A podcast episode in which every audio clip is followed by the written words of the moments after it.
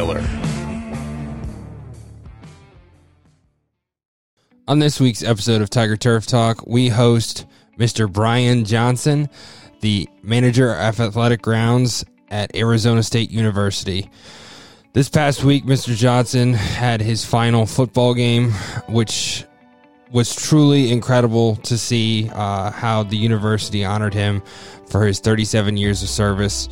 Um, it was incredible to be able to talk to him uh, directly afterwards and just kind of catch a glimpse of what his career was and how much he had a passion for this work and how he truly enjoyed the grind of what all sports turf managers understand and live for each and every day. Um, and just to hear all the different stories and talk about all his paint schemes, you know, some of the most iconic things done in our industry were done by Brian, and it's it's just so cool to just talk about how he came up with these different things and how he drew inspiration from little things and uh, being able to bring that to his administration and have them be 100% on board is truly inspiring and what we hope to um, instill in our students here at Brentsville.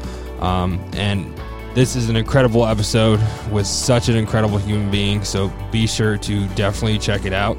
Um, again, Brian, we can't thank you enough for taking the time, and we hope you nothing but the best in retirement. Enjoy the last couple months before it's official. Um, and again, you're the best. We hope you enjoy this episode of Tiger Turf Talk.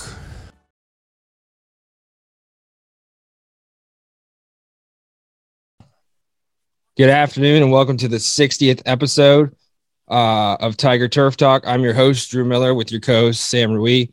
We have an absolute legend of a guest today um, on a week that is, I'm sure, very dear to his heart, um, being his last football game. We have Mr. Brian Johnson, the manager of athletic grounds at Arizona State University. How you doing today, sir? I'm doing wonderful today. That's, that's it was a great it was a great day on Saturday. Uh, uh, fortunately, the team capped it off with a nice win, so it just made for a really uh, a really complete happy day for me. That is phenomenal. You deserve nothing but the best. Um, but I kind of do want to dive into sort of the the culmination of everything that uh, was that weekend. You know, um, after 37 years, which is an, an incredible number. You know, I'm in year five and I'm just like crawling. So there's that. Um, but with everything and sort of again, just the idea of again something so great, and you've done so much in your career, not just at ASU and everything.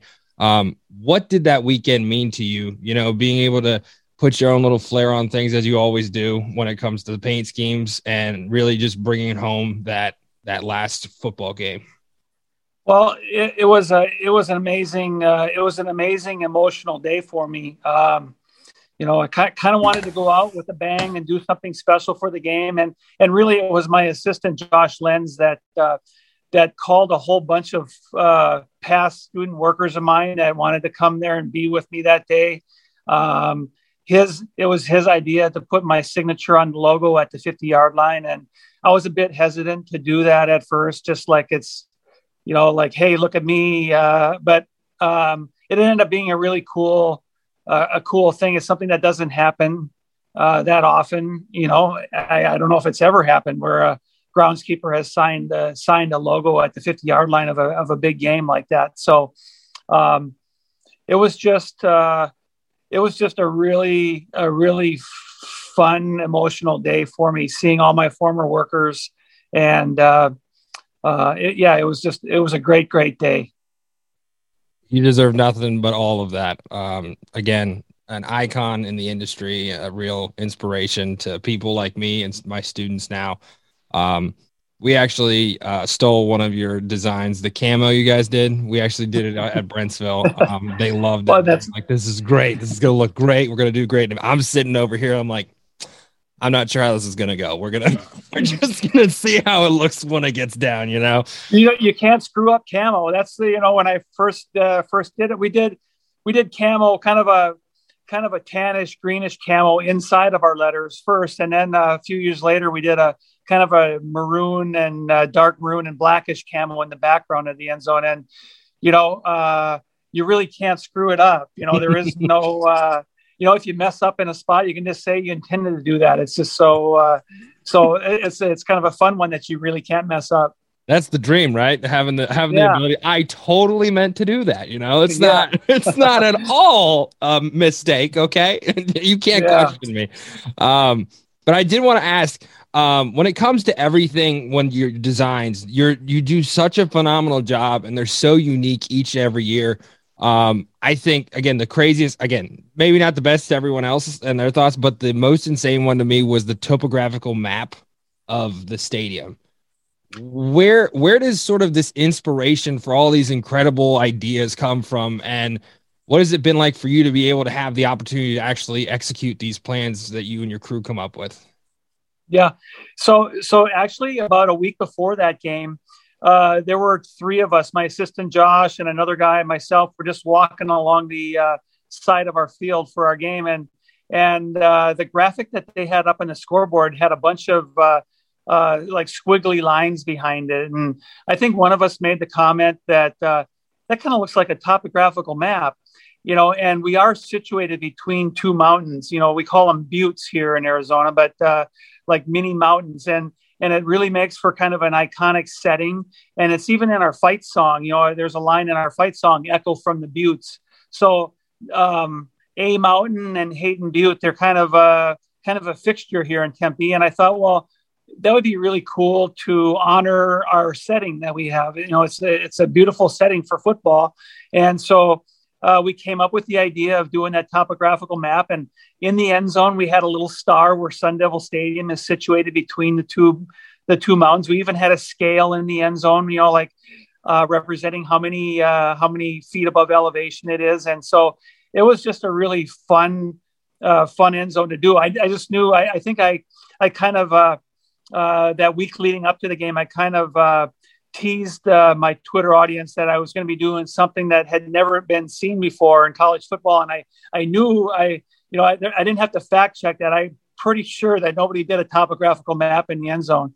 So, um, but we're very fortunate. In addition to that, that uh, our administration is very accommodating to things that we come up with. So we we did kind of a nice professional mock up of how that would look, and they they thought it was a great idea, and uh, um, and and then you know, we we don't have to get stencils for things like that. We do kind of uh, trace everything out with graph paper and tape measures. So it took a little bit of work during the week to trace that all out, but I was just really thrilled with the final product and uh, and I, am kind of proud of how unique we are and kind of we push the envelope in in terms of our our logos on the field. And uh, I think uh, it, it's a good thing to be known for that. I, I am a traditionalist too. I, I kind of like the uh, the traditional look of a football field, but a few times a year, uh, it's kind of cool to do something different. I mean, there have been so many different ones, you know. Um, I think that's so cool that the administration, I mean, you said it took a week to sort of come up with the idea and show them and just like, yeah, go for it, you know, type of thing. I think that's awesome because I think it's pretty rare when it comes to college athletics for stuff like yeah. that. So that's, I feel, I cool. feel really blessed. Uh, yeah. We have tremendous support on, uh, support on our, our ground crew with, with everything that we do, not just our painting schemes, but just the, the administration here at ASU is just very supportive of our ground crew efforts. That's, that's awesome. Um, do you have a favorite one? You know, because I mean, it's it's been uh, a long time, and you've done so many different things. I remember uh, the I don't know if it was a a military appreciation, but there was like a, a black sunburst um, in the end zones with the yellow, and yeah. it was just beautiful. and one of my that, favorites was uh, the one you did this year for 9-11 um, it was funny because me and the kids were doing ours and we did this the pentagon logo on our sideline and whatnot and we're like I think we did a really good job. I don't think anybody else did something like that. And then you guys posted. I was like, mm, that, that that's definitely the best right there. Okay.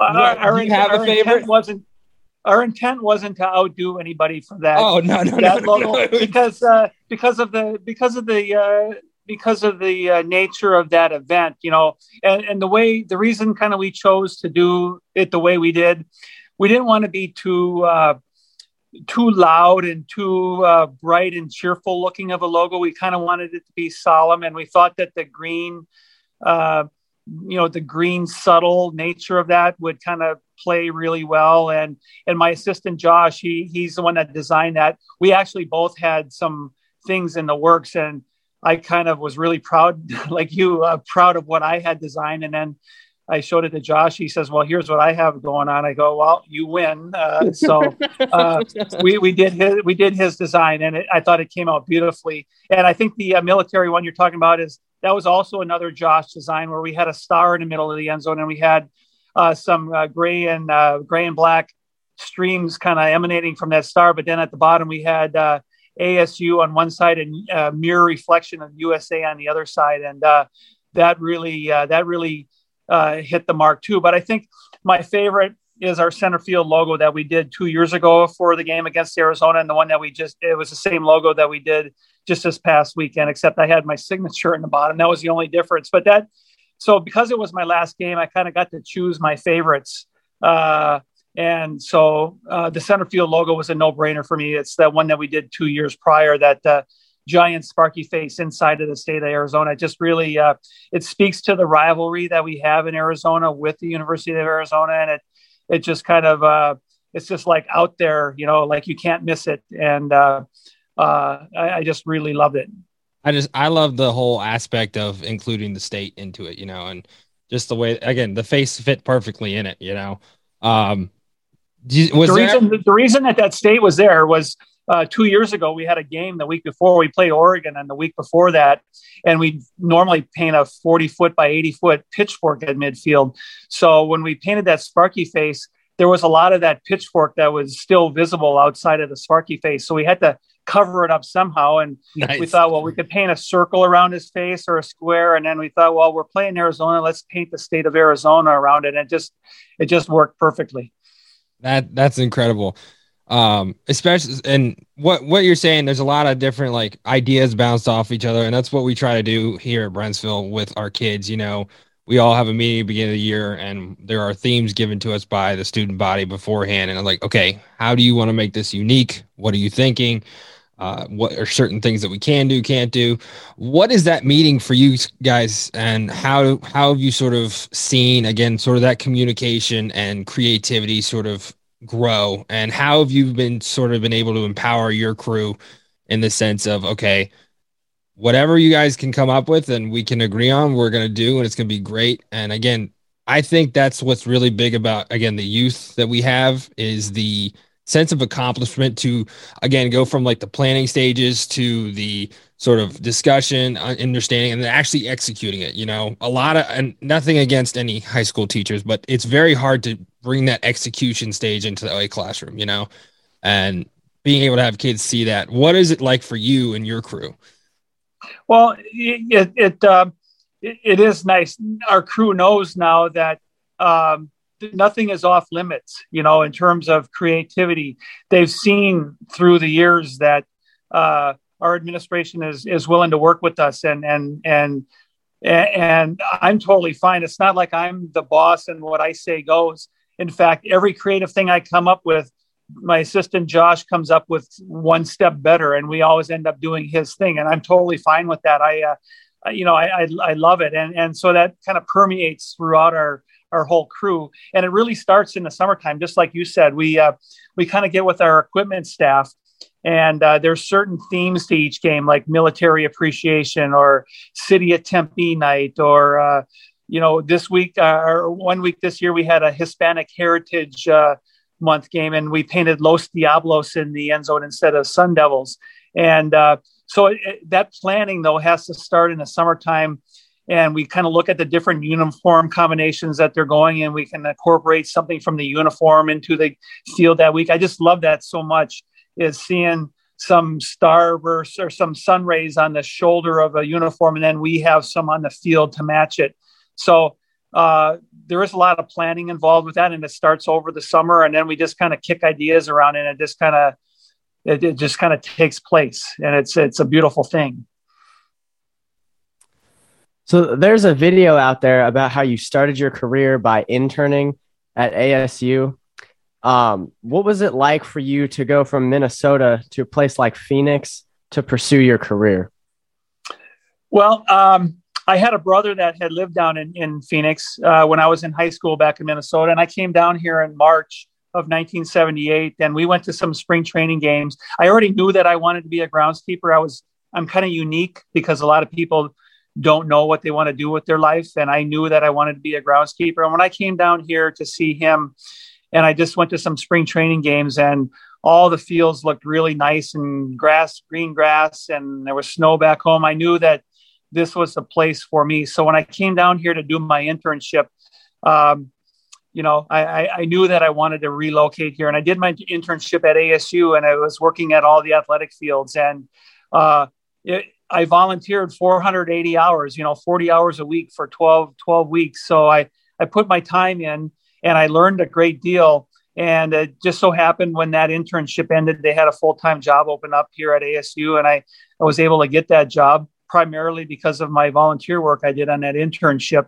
And uh, and I just love my experience, and I love this university so much that I just never left. And it's so it's uh, it, it was really uh, it was really a, a tremendous opportunity for me. I it's not like I moved away from Minnesota to get away from the cold weather. I enjoyed the winters there. Uh, it just I just knew that there was going to be a lot more job opportunities down here for me. And I had a brother that lived there at the time. He's since moved back, and uh, and so I'm kind of here by myself. But uh, uh, I just love it here. I just I, I, just love it here. It's my home, and and obviously I I loved ASU staying here for 37 years. Hopefully you love it. I mean, 37 years is a big commitment, you know. um, with that and again, you sort of spoke to it. Um, you always knew you want to be a groundskeeper. What was it that I mean, you know, brought you to the idea again of okay, I want I want to pursue this career. And again, it's such a unique career. Um, and again, I've had conversations with sports turf managers across the country about it. How do we bring kids into the idea of becoming a sports turf manager? You know, um, what was it for you specifically that was the sort of draw to becoming a groundskeeper? And how did it sort of catch your attention? And how did that passion sort of grow after the first internship and then getting into the job you know to the point again like you said led to 37 years there you know? Yeah i uh you, you know at a young age I, I was the guy in my neighborhood that went around and mowed everybody's lawn. Uh you know uh, just to make some side money but I, you know, I was always kind of an outdoors person, but I think where it really hit home for me was I played baseball back in high school, and we didn't have a uh, we didn't have a groundskeeper taking care of the field. Really, it was uh, you know the players had to pitch in and do that. And when practice would end, everybody would kind of hightail it out of there and get back and shower up and go home. I was the one guy that stayed and raked a little extra. And and I, I, just wanted the field to look really good for our game coming up or you know and so it wasn't an intentional uh, thing. I just i found myself being fascinated by that. And so um, i guess it was after i finished playing baseball in high school that i i just knew that you know there must be something to this. There must be some reason why I want to stay after practice and make the field look good. And and wow, I can make a job out of that. That's uh, that's really cool. So, um, and then when I then you know I, I I went to school back in Minnesota, but I you know I came down here to ASU to do that internship, and then when I started at the job, you know because I didn't graduate from a university with a turf program. Um, you know, I knew I knew so much more, so much little. I know so much more now than I did when I started, obviously, and uh, there was a lot of trial and error on my part and a lot of uh, trying to learn learn on the job when I first started out here. But I just uh, so I didn't I wasn't really equipped equipped with a lot of knowledge. But what I did have was I, I wasn't going to settle for being an average groundskeeper. You know, like I, I you know I didn't want to just get by. I wanted to be what I considered the best. So if that meant working long hours, if that meant trying to get a hold of some key individuals and learn from them. Uh, if that meant a lot of trial and error and, and making notes and figuring out what worked and what didn't work, I was going to do all that. Uh, so I kind of made up for my lack of experience and my lack of knowledge by just wanting to be the best. Incredible, you know, and I think that's what's great about the industry is there are so many people that you can reach out to, you know, and uh, gain that knowledge um, from. And sort of to transition, it's sort of in the same. It's, it's I believe it's the same video um, that was released a couple days ago. Um, you discuss your work and how being a groundskeeper is so much more than cutting grass, you know, um, and there's truly a grind behind it. I think you compared it to again the football players and sort of the understanding of that. What is it again? Just overall, and it, it truly is a grind, and I think that's what is incredible about being able to show kids the idea of what a groundskeeper is so much beyond that. Um, what is it that kept you on that grind for 37 years and truly was your life's work? You know, when I when I describe that grind, it is a grind over a career. You know, like it, you know, it it it's uh, you know, uh, it's a very physically taxing job and and and stressful at times. But when I first uh, used that term, the grind, I kind of I kind of used it as uh, like to describe a football season. You know, like generally speaking, most football fields look beautiful to start the season. You know, like you've had all summer and they look all beautiful and pristine, and then the team starts practicing on them and playing games on them and you know, uh, and at first you're kind of excited. That first paint job of the year, you're all excited, and then they they have a game the next week, and in Phoenix here it's 115 degrees, and you know you got to go out there and sweat and do it again. And then by the time it's the third and fourth game, now you're not quite as excited as you were to paint the field for that first game, but and you're tempted to take some shortcuts, but you got to, you know, it's a grind. You got to you got to grind your way through it and do your best work each week. You know, you um, uh, the field's starting to get a little worn out halfway through the season, and you know you just want to go home. You know, we generally play night games that start at 7 30, 8 o'clock, and the games are ending at 11 30, and we all just want to go home, but we stay till four in the morning, five in the morning, and mow the grass and and fertilize and reseed it and get all that work done right away to give it that much more time to get ready for the next game. So you know that's the kind of grind that i'm talking about you know just uh, uh, uh, forcing yourself to to put in the work. And uh, you know you, you get tired during the season and you have to pick and choose your spots where you, you need some family time or time away. But uh, um, but then at the end of the season you know uh, you, you, know there's been a lot of ups and downs where the field looked great and then not so great and then better. And uh, so it's it's not like a nine to five office job. There is uh, there's a lot of stages in a season that you have to just make sure you're you're uh, staying on staying on the grind. So, as an athletic grounds manager, can you uh, speak of some of the details maybe that people don't know about what your job entails? And also, speaking of the grounds and the late nights, can you talk about uh, what makes up your facilities? Um, the uh, the thing that I like about the job uh, is groundskeepers are kind of like jacks of all trade. You know, you um, you know, I, I, I feel working around college kids, and I'm I'm older. You know, I I feel like I'm uh, have to nurture these kids and make sure I'm involved in their life and the stresses that come with schoolwork as they're trying to juggle a part time job with me. Uh, you know, that's an important part of it. Mowing. Uh, I got, you know, you have to maintain your mower and sharpen your blades and, and change the oil. You know, you have to know how to put seed on the field. You have to know how to paint. You know, I just love that. Uh, I just love that. Uh, you know, you have to be a versatile, uh, you know, a versatile. You have to have a lot of job skills, and and that's what I like about it.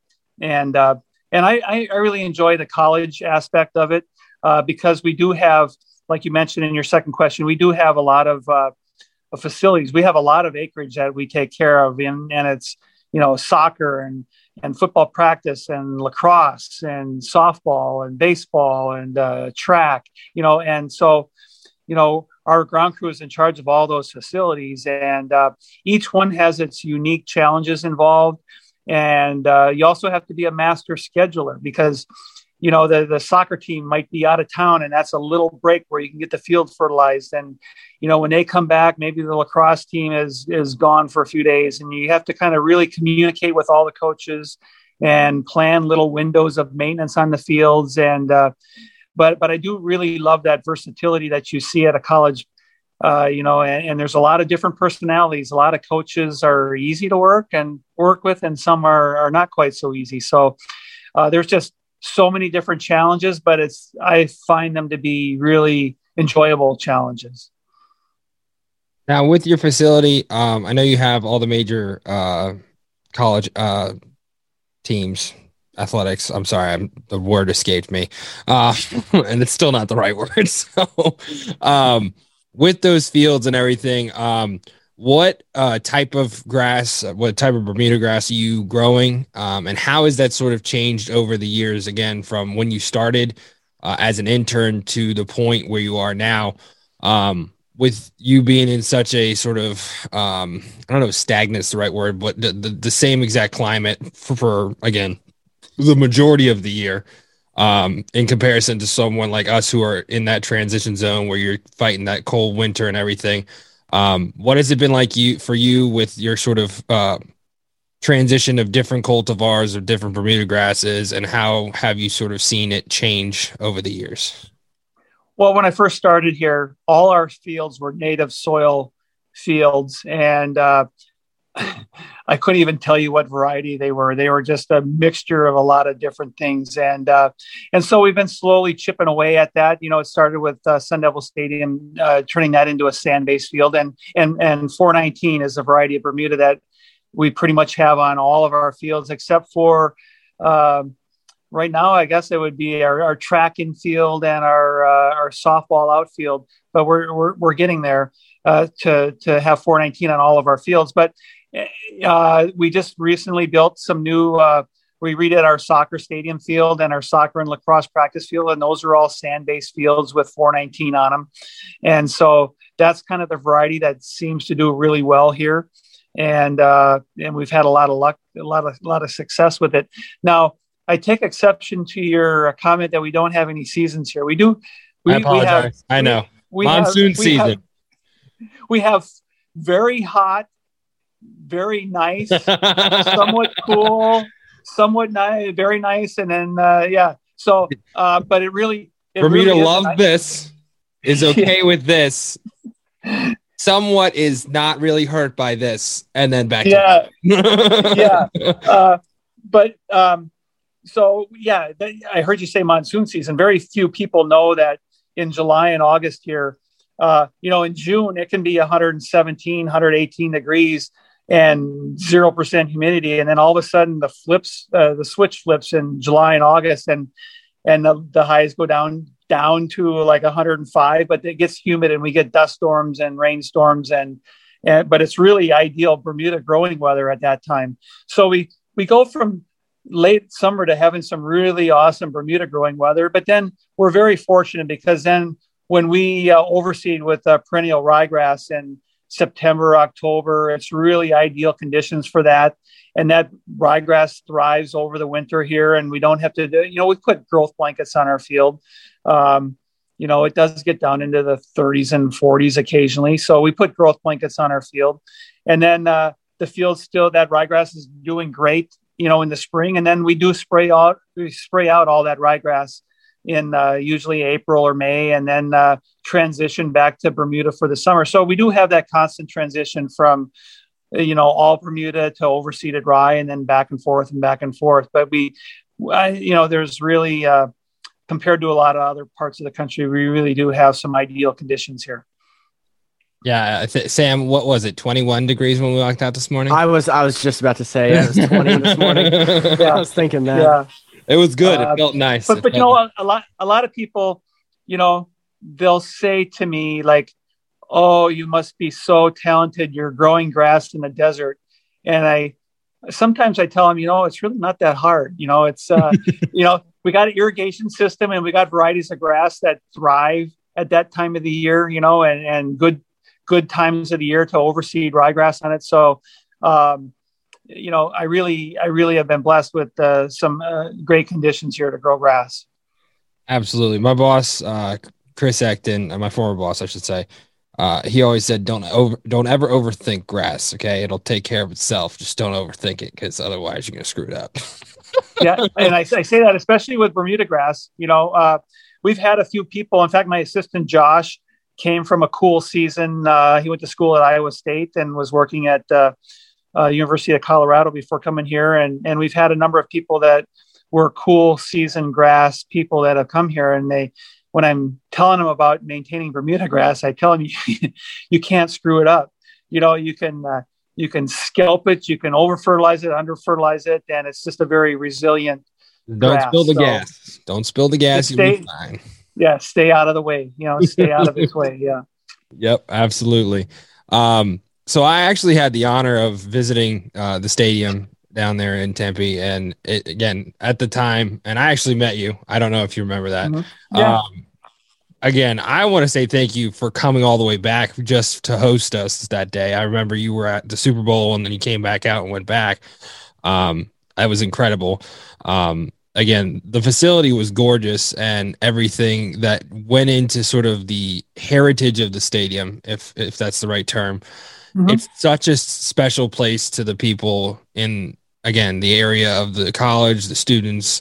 Could you sort of talk about how the stadium became such an iconic place for such so many special events from uh, hosting uh, international friendly competition for soccer um, concerts that are some of the biggest in the world if i remember that correctly um, to again i think you had xfl for a while there. You had other things. What was it again that sort of became such a big part of what asu is and how you sort of again were the one running the show during all of these times through the past 30 years you know? Um could you sort of discuss that and how it sort of became such an iconic place? Well I, I think just the natural setting of the stadium as you saw you know uh, kind of nestled between two mountains. And and tempe tempe is really a, a, a it's really a, a nice uh, a beautiful college town. And you know it's got that college atmosphere and and and you know, we we hosted many national championship Fiesta Bowl games here, and and you know, I, I think back to those games, and those are some of my uh, I have some of my fondest memories because, you know, uh, nowadays these bowl games are going to all the the big shiny NFL stadiums with suites and that, and back in the day, Tempe was the place to be, you know, and and a few blocks over on Mill Avenue, they'd have a New Year's Eve block party with bands playing, and and so I think just the, the location of our stadium just kind of lent to a lot of what you're talking about. But then other, you know, like U2 was just in love with the area and, and they filmed Rattle and Hum in the stadium and they started a few of their tours in Tempe and and we uh, we had the Pope uh, on our field. President Obama's first uh, uh, first uh, um, commencement address when he became president was in Sun Devil Stadium. Uh, you know, besides all of the football games, um, we've just have had a lot of lot of events, and I feel very lucky to have been there for a lot of them. Um, and uh, you know, it, it's just uh, back, you know, in terms of Sun Devil football. You know, the Cardinals are kind of a recent, uh, you know, addition to the Valley. If you're talking about long time history, you know, um, uh, I'm trying to remember the year, 1998 you know so for many years when i started at asu asu asu and the suns were the only two sports in town so you know uh, saturday nights in tempe was uh, you know was the place to be you know and and and and so now we're competing with them for their dollar to come out and see football. But uh, i think it all started just with this was just the place to be. And uh, and when you're working in a place where it's the place to be it you know there's a little pressure involved with that because there's a lot of eyes on it. But uh, i don't know. It's just it's just such a such i've commented recently it's just been such a beautiful place to work so i, I can't imagine a better place to be a groundskeeper you definitely had the wow factor whenever we all looked you know with everything mm-hmm. that you did in your career so definitely worth it um i mean ranging from the pope to U2, Was there ever a favorite moment for you? Uh, sort of whether it's a special guest, a game that you remember fondly, or maybe just a crazy event that was just maybe a monsoon came in the middle of the game. You're like, oh, you know. Uh, well, yeah, I'll, I'll tell you uh, two really quick stories. I, I guess my my favorite uh, event, ironically enough, um, you know, it should be a Sun Devil game, but the, you know, Super Bowl 30 was my introduction into working Super Bowls, and that was at Sun Devil Stadium, and uh, and the NFL crew came with you know their own crew, but for whatever reason that year they needed some extra help and uh, uh, kind of survived a George Toma uh, uh audition there preparing for that game. Um, you know that uh, I'll tell you the second story uh, if I can remember it next. But so George George flew down. I knew who he was. Obviously, he didn't know me. And I was trimming the Cardinal end zone letters, and he walked down there, and he just he folded his arms, you know, and was watching me trim the letters. And I, I thought I was doing a really good job. I did the C, and then I went over to the A and he just followed me around, you know, and, and moved down the line each letter, not saying a word. And I thought, you know, what's he thinking? Am I, I feel like I'm doing a good job, but he's not saying anything. And then it got down to the last letter. Then he said, Hey, good job, son. Uh, uh, can you help us paint for the Super Bowl? And I said, yeah, yeah, I can do that. You know, sure, uh, no problem. Uh, so, um, you know, that Super Bowl 30 will, uh, will always be a, a, favorite. And I forgot this, I forgot the, uh, the other, um, the other, oh, a little story. You, you said uh, any crazy monsoon storms or anything like that. So I forget the year, but ASU played the played Iowa on a Saturday night, and it was a late kick, and we had a downpour before the game started.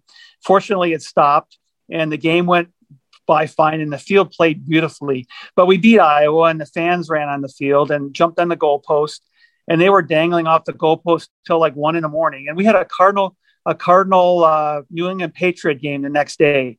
Um, and so now we start painting the field at like one in the morning for the Cardinal game, and we finish about 4.30 we did a really rush job a good job but a rush job and everybody's just dead tired and they're falling asleep on the cement floor in my shop and i look at the radar and there's this cell coming our way this red cell on radar and it's like 15 minutes away and so i kick everybody and say hey get up we got to go tarp the field so we got three of the four pieces out in the field and during that fourth piece I swear lightning struck just outside the stadium and everybody went scattering. And there were like five of us that put that last piece of tarp on the field, but we got it tarped. And then I'll just never forget. I think Belichick must have sent an assistant out to the stadium. He might have been heard the rain overnight and was worried about field conditions. And uh, I went out to check on the field and it was still raining at six o'clock. And there was this Patriots assistant there on the phone. And he said, yeah, they have the field tarp. So maybe there's still hope or something like that. And then we got the tarp off the field, and then uh, uh, everybody, all the players, the Cardinal players and the Patriots players, were just so thankful that uh, that we got the field painted and then we tarped it for the rain, and then that game went off without a hitch. So, um, you know, a lot of things behind the scenes like that that uh, that the public's not quite aware of, but it was just uh, it was a mad scramble to get that tarp on the field, and and and uh, I'm glad we did because we got a lot more a lot more rain after that those are the stories you love. You know, those are the ones you hold yeah. on to. So that's incredible. Now, I do have a question. Okay. One of your forms of painting, and again, I think you have the steadiest hand I've ever seen when it comes to seeing videos and whatnot. Where did you come up with the cart for the line? okay. Because I'm sitting here like, okay, he's got his legs out like that, like hold it perfectly, right at the same level the entire time. I can't hold it straight when I'm painting two feet when it comes to yeah. where did you come up with that and how did that kind of become again sort of the the uh way of like your way of doing it you know? Well um back you know back a number of years ago when we had to paint like uh like three fields for camps in the summertime. And again it's uh, like 115 degrees and uh you know you're pushing a paint machine and you're dying after like four lines. So we we we got to figure out something different. So we came up with that idea and we had a driver at that time and a guy on the side like I am, you know, holding the gun and we go, wow, this this works pretty good. And then uh, so then eventually we lost the driver and I'm holding on with one hand steering and spraying out the other hand and it's just like anything if you do it over and over and over enough times you get good at it and uh, the thing that I, I like about it is if you're pushing a paint machine and especially like halfway through the season and the field's starting to get a little bit divoted up and there's little bumps in it you know then that you know the lines the line machine can get kind of you know, uh, you can see little bumps and waves in the line, but the way I do it, I'm kind of riding above all that, and I'm able to use my hand, and the machine is kind of taking the bumps, but my hand is staying steady. So um, I know it's not common, but uh, it's just some.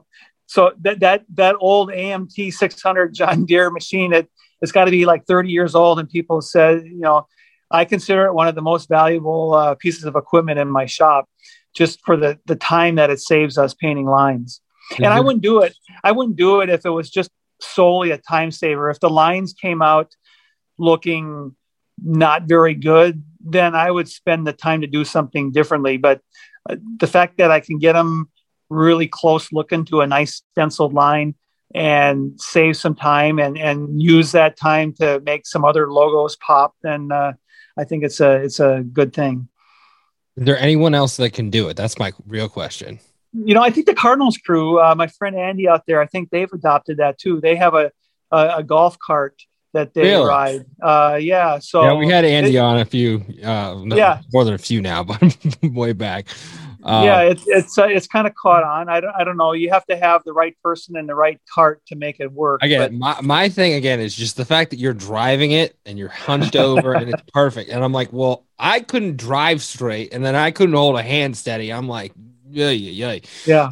Uh, yeah. If no one else at your facility can do it, you should be able to take that home with you in retirement. The machine. Itself. Yeah. I'm just yeah. saying. Everyone at ASU, I think that goes home with them. I'm just saying. Yeah. um, something we sort of talked about a little bit earlier.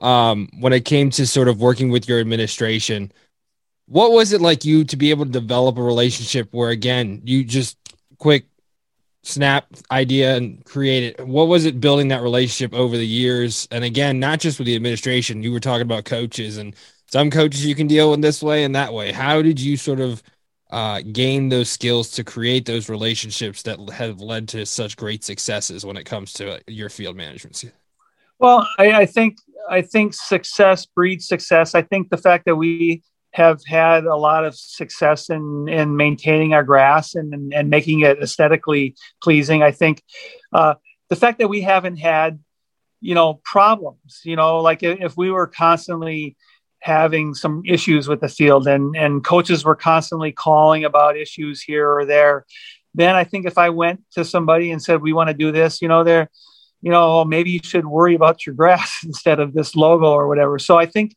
i, I think just um, you, you know, just treating people with respect and being friendly and and and developing the relationship outside of the work, and then you combine that with some success at work. It just uh, there's just a really outstanding vibe with the ASU athletic department and amongst the employees. We're all we're all on one team, and and I think I think uh, our administration sees some of the uh, some of the comments that our fans make on uh, on our fields, and uh, so I think that that's kind of lent them to uh, you know to kind of agree with us on some of the things that we want to do. It's very rare that we present something where they say, "Oh, better not do that." So uh, yeah, I think I think it all just starts with the whole atmosphere that we have in athletics and and just kind of nurturing those relationships outside of work and then having some success at work.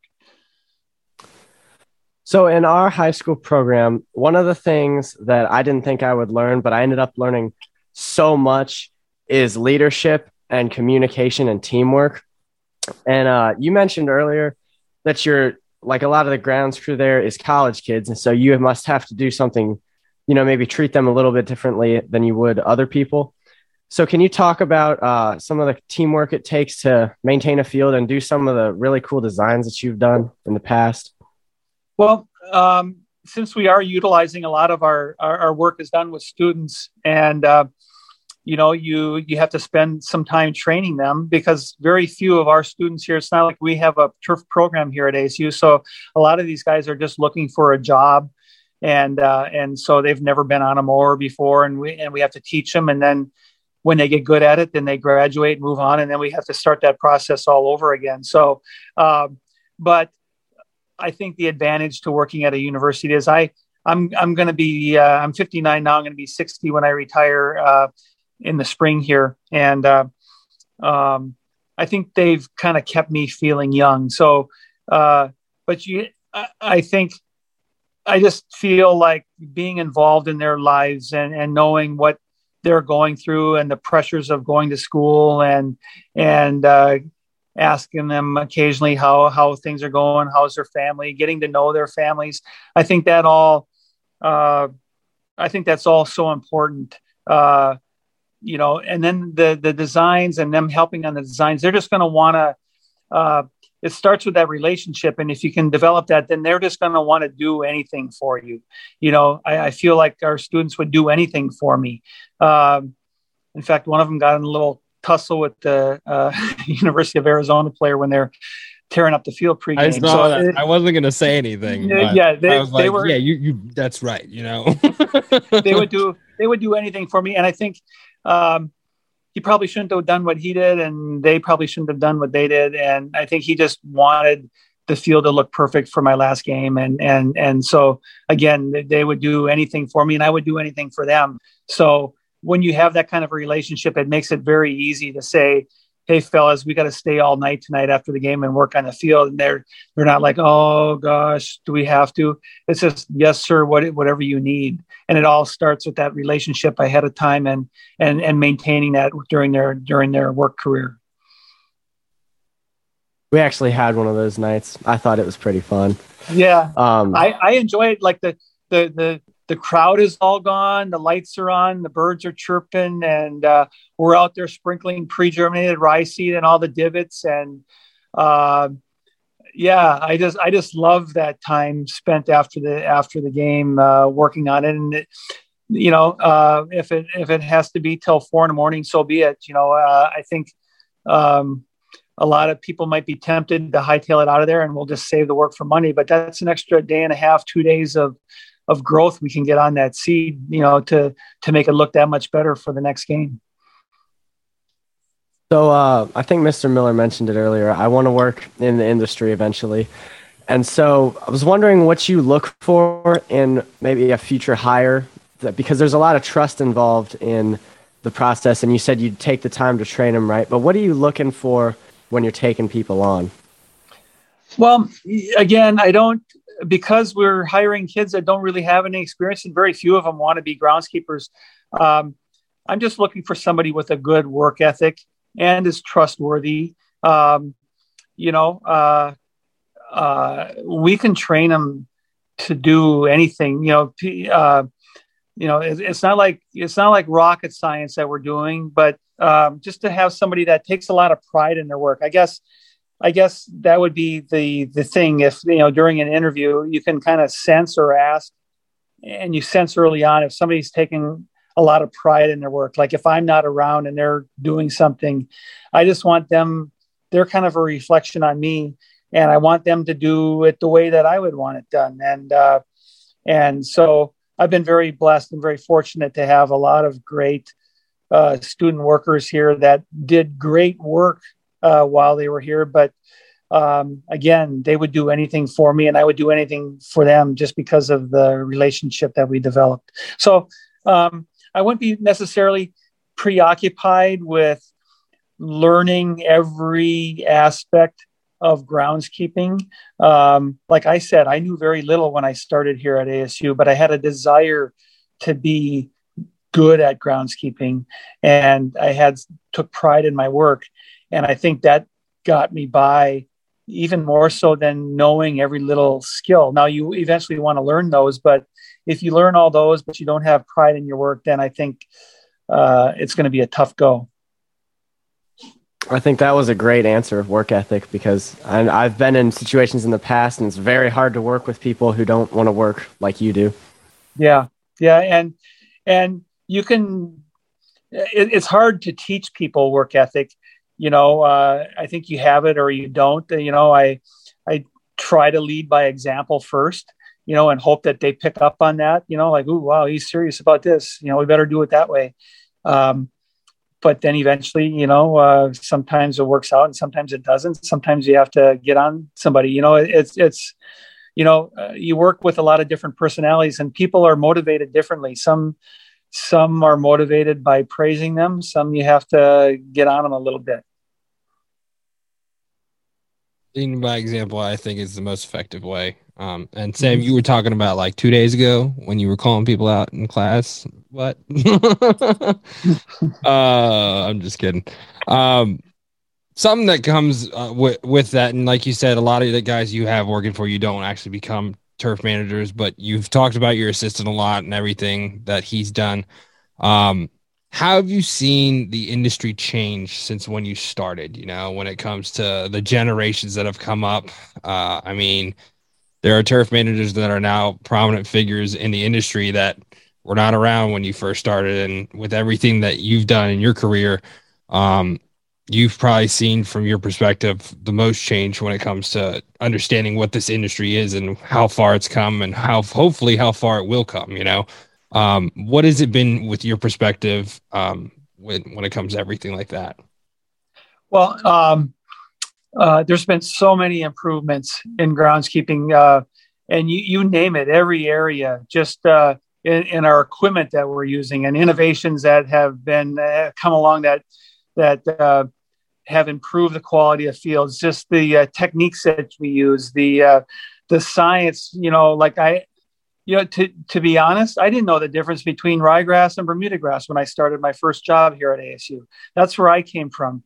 I came down here uh, and worked at internship, and I started working at a college baseball facility. I, I didn't know the difference between ryegrass and, and Bermuda grass, but again, I had that desire to to learn all that and to be good at it. But um, I think just the, the quality of the turf programs around the country and these schools and, and people are coming into their jobs at a much uh, much more prepared than I was back in the day, and that's a good thing. I'm not saying that you should follow my example. I'm just kind of a rare a, a rare breed that uh, ended up with a long career uh, with starting out with very little. Um, but I, have made the comment before, and I'm going to say it again because it kind of fits.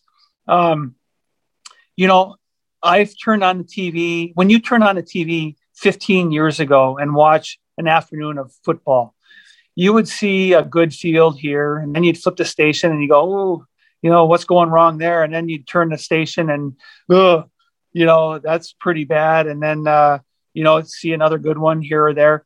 Nowadays, when you turn on the TV and you're watching football, it's beautiful field after beautiful field after beautiful field. And that's such a great thing. You know that's that's uh you know you know i don't want to be better than anybody else. I want everybody to be uh i want everybody to be good you know like um uh it's just it's just a it's just a good thing the advances that have been made. And i can't really put my finger on it. I just was so uh, so in in my own zone, trying to improve my own skills, uh, but uh, but there's been a lot of advancements in groundskeeping, and and that's just a wonderful thing. It's a wonderful thing, and I think the importance of a quality field has become more. Uh, uh, it's more of a necessity, you know, these days. Uh, athletic departments are putting more money into their fields. You know, athlete safety has become a lot more uh, of a priority. So all that all rolled up into a big ball is just, it's been great for the industry. I just want to mention something that I didn't used to see when you when you do this for a little bit, you can't turn on the TV and watch like sports and not look at the field. It's kind of it's kind of torture. I, I very rarely I would watch. Uh, let me try to give an example. Um, this coming weekend, if I had a choice of watching a Lions Bears game uh, in Chicago or a uh, or a uh, who's good a, a, Cardinals playing some other team on artificial turf, I would watch the game on grass. Uh, you know, and, and, then like you say, every whether it's artificial or grass, I uh, I pay very little attention to the game itself, and I'm I'm watching the watching the fields. I, am glad that you are. And I think there's, I, I, think I have a feeling that most groundskeepers are the same way. Uh, maybe they get into the game eventually, but you never turn on a game without at first kind of assessing the situation and checking out the field, which, which puts pressure, not pressure, a good pressure on us to, you know, you don't want people flipping the station and turning on your game and saying, you know, like uh, you want to not that I do it for other people's reactions, because you also have to be careful because everybody's in a different situation. Some person's field might not look that good, but the coach has been practicing on it all week long, or uh, they had a rainstorm the week before, and you know, so you, you can't be too critical. But um, generally speaking, the field quality has improved so much, and it's a wonderful thing. Remember when I worked for the Pirates, uh, my Matt Brown, the head groundskeeper there, he used to just critique everything on the TV. He's like, "There's a hot spot. Well, that's not good." I'm like, yeah. "What? What? What's going on?" Okay, I was like, "Yeah, we, will yeah. fix it later." Okay, we can't yeah. go out there right now. Um, I, I, am so I'm so old that um, that the two things that really uh, I wasn't a fan of at first because they exposed every little flaw were these sky cams and high definition TV. You know, back in the day when you had a little small TV and it was all fuzzy, you know, the field looked good, but now all of a sudden you got this camera hovering straight above uh, middle of the field and looking down on every flaw in it in high definition, you know, like 5K or whatever. So, um, you know, the advancements in video are kind of a uh, making it tough on groundskeepers. And then you have then you have Twitter and social media like, oh look at that! Yeah. Like, do yeah. you even know what's going on? No. yeah. yeah. No, for sure, for sure. Um, you sort of talked to uh, about it a little bit. Um, and I love the story because I, have never met Toma, but it just sounds like him from everyone that I've talked to and their experiences just staring you down. If I if he was staring at me, I'd be like, "Jeez, what's going yeah. on?" Um, but you you again worked the past. How long? How many Super Bowls has it been? Twenty five. Something. I started with thirty, and I think this is going to be fifty six coming up this year. So you know where it it's been, been a long run, huh? Do you know where it is this year? In Los Angeles. Oh, okay. So yeah again, incredible opportunity. And what I think what's great about the group is the the different types of groundskeepers that are coming together. You know, um, at Magnum, at Magnum, am yeah. I saying that right? Ed Mang, Ed Mangan, yeah. Ed Mangan. Sorry, I knew that. Sorry, Ed Mangan, if you listen to this. Appreciate you listening. Sorry, if I got that wrong. Um, the head groundskeeper of the Braves, a baseball guy who is in charge of again with the crew and everything for the Super Bowl and for other things, I believe uh, just sort of the NFL consultant. Um, to we had Nick Pappas on the other day, um, a bunch of other guys. Uh, Travis was talking about it, uh, and just a great group of guys that come together each and every year to again the biggest sporting event every year for anyone. Uh, and again, I'm a baseball guy, so I know it sounds bad, but there's only one Super Bowl. There's seven World Series games, you know. Yeah. So what has that experience been like for you? And again, everyone talks about George Toma and the iconic impact he's had on the industry. Um, what has it been like to work with someone like that and the other guys in the industry on again the biggest event for a sports turf manager that there is? Well, um, I I've been good friends with George for 25 years now. We're we're we're good friends, and to be able to say that um, is a really cool thing. Uh, and back to that story where he was just following me down, and he was a pretty feisty, fiery guy back in the day, and and uh, um, you know, so to be put in that opportunity, I was in the right place at the right time. But I tell people you can be in the right place at the right time, but not have the skills or not have honed your skills and you, you you have to take advantage of that opportunity so i just feel very blessed and fortunate that i was put in that opportunity and then i had some success. And, and it's led to you know these super bowl opportunities all these years. And so um, you know I, I, consider george a great friend. And and all all these uh, all the all the people that i've worked with at the super bowl the crews changed a little bit over the years but you know, you mentioned Nick and and uh, I had a great time with him in London working an overseas game this year, and I consider him a good friend. Travis, I've known from working Super Bowls way back, and and uh, I consider him a good friend. I, I, consider all these guys really good friends, and uh, to be able to work alongside them at the you know on the field, you know, the biggest stage of uh, you know in sports, it's just uh, it's just been a really a, a really big blessing in my life and uh, just to just to have all these great great groundskeepers and and you know, there is some downtime at the Super Bowls, and we're all bouncing ideas off each other, and I think we're all making each other better. You know, like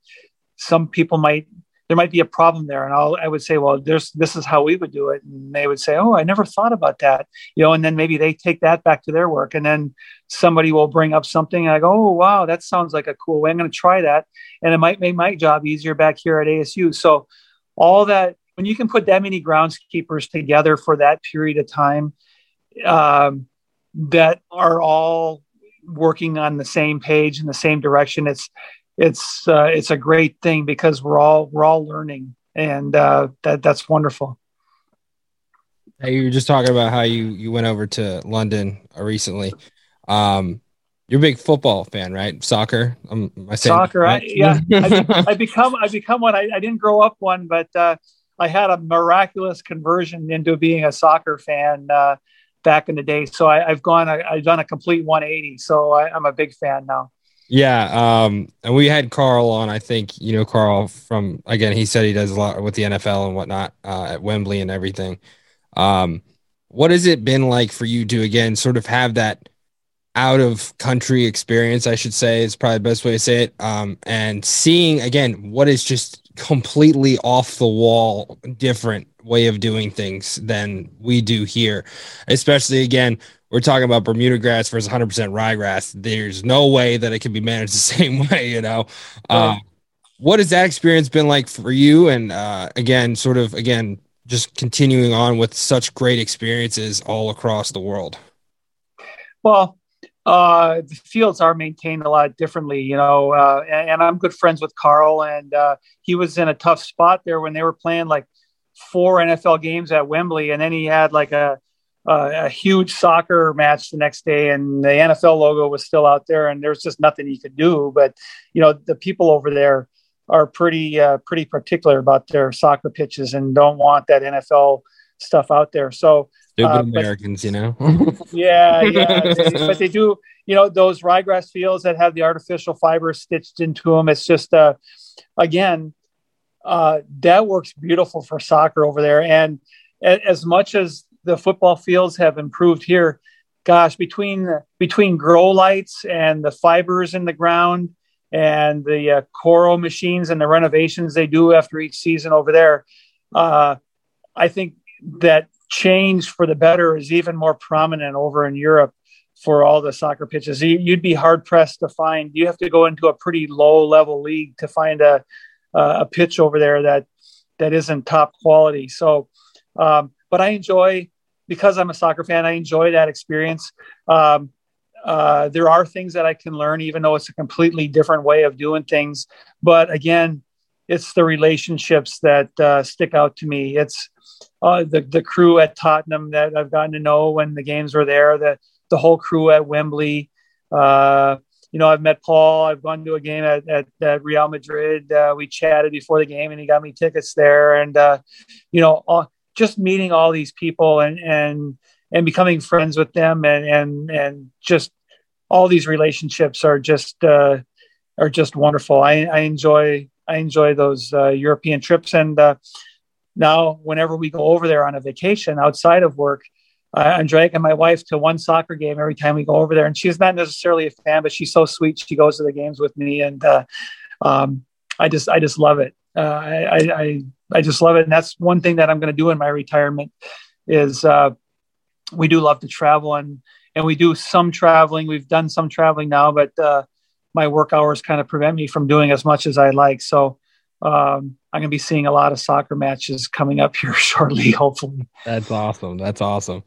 Um, some of the stuff over there that they're coming up with is insane. Uh, I mean, with Tottenham and the whole conversion of their field with the artificial underneath it, and then is it Real that's doing the the trays that are going down on the ground? Yeah, yeah, was right. Like I, who yeah. came up with that? You know, like, I, you know, um, as as much as I would love to say that uh, that in America here we're kind of leading the the charge and improvements in groundskeeping. It's really it's really over there. Like uh, like the crews over there are just so so professional and so uh, uh, science related, and you know they're, they're just uh, you know, they're just really top notch uh, people over there, and they are making advancements in, in groundskeeping. Uh, and I think uh, I think that we could take a lesson from them here, and uh, in terms of uh, uh, work ethic, and, and and they now I'm I'm at the bigger clubs, you know, Tottenham, a huge stadium, new stadium, and, and maybe it can differ at a lower level club, but you know they have the manpower and they have the equipment and they have the the knowledge to to pull things off. And I'm just so impressed, so impressed with the way they do things over there. Yeah, absolutely. Couldn't agree with you more. Um, now we end the podcast on these last two questions with everybody. We're always curious to see what the answers are for everyone and just different stories and different ways of doing things in the industry. Um, again, this illustrious career and congratulations again on retirement. It's so Thank deserving. Um, if there was one thing that you could tell yourself when you first started in your internship at ASU, um, that you know now, what would that one thing be and why?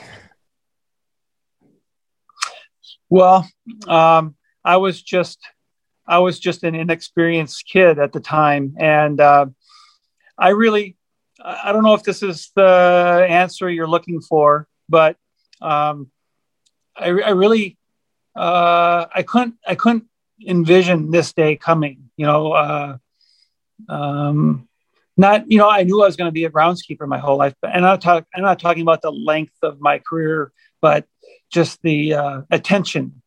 Um, I was just I was just trying to make a living. You know, I was just trying to uh, uh, bring home a paycheck and do a job that I loved. So, um, some success that I had and the attention that went along with it was just something that I wasn't necessarily looking for at the time or looking for now, even. Um, but I just had no idea. Like, like if you had told me back then that uh, that this day was going to come, you know, I would have just like said, you know, no, I don't, you know, I don't believe that. So uh, it's just been very, I feel very fortunate.